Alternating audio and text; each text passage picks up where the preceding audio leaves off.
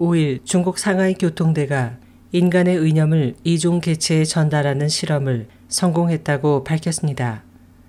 대학 측에 따르면 기계 동력 공정학원은 인간의 생각을 바퀴벌레에 전달하는 실험을 하기 위해 통제자의 머리에 휴대용 무선 전자파 장치를 부착한 뒤 통제자의 의념을 전자신호로 바꿔 바퀴벌레 등에 부착한 수신기에 전달했습니다.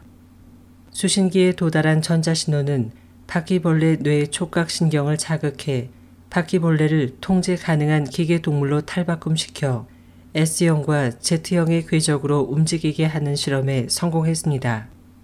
이 실험을 주도한 리광의 연구원은 이번 실험에 근거리 무선 전송 기술인 블루투스를 이용했다면서 특정 전자 펄스를 바퀴벌레의 촉각 신경에 전달해 벌레의 행동을 통제할 수 있었다며 영화 아바타에서처럼 뇌와 뇌를 연결하는 통신이 현실에서도 가능하다는 것이 입증됐다고 말했습니다.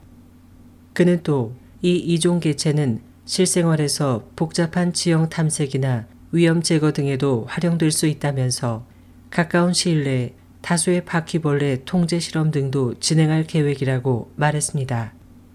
SOH 희망지성 곽재현입니다.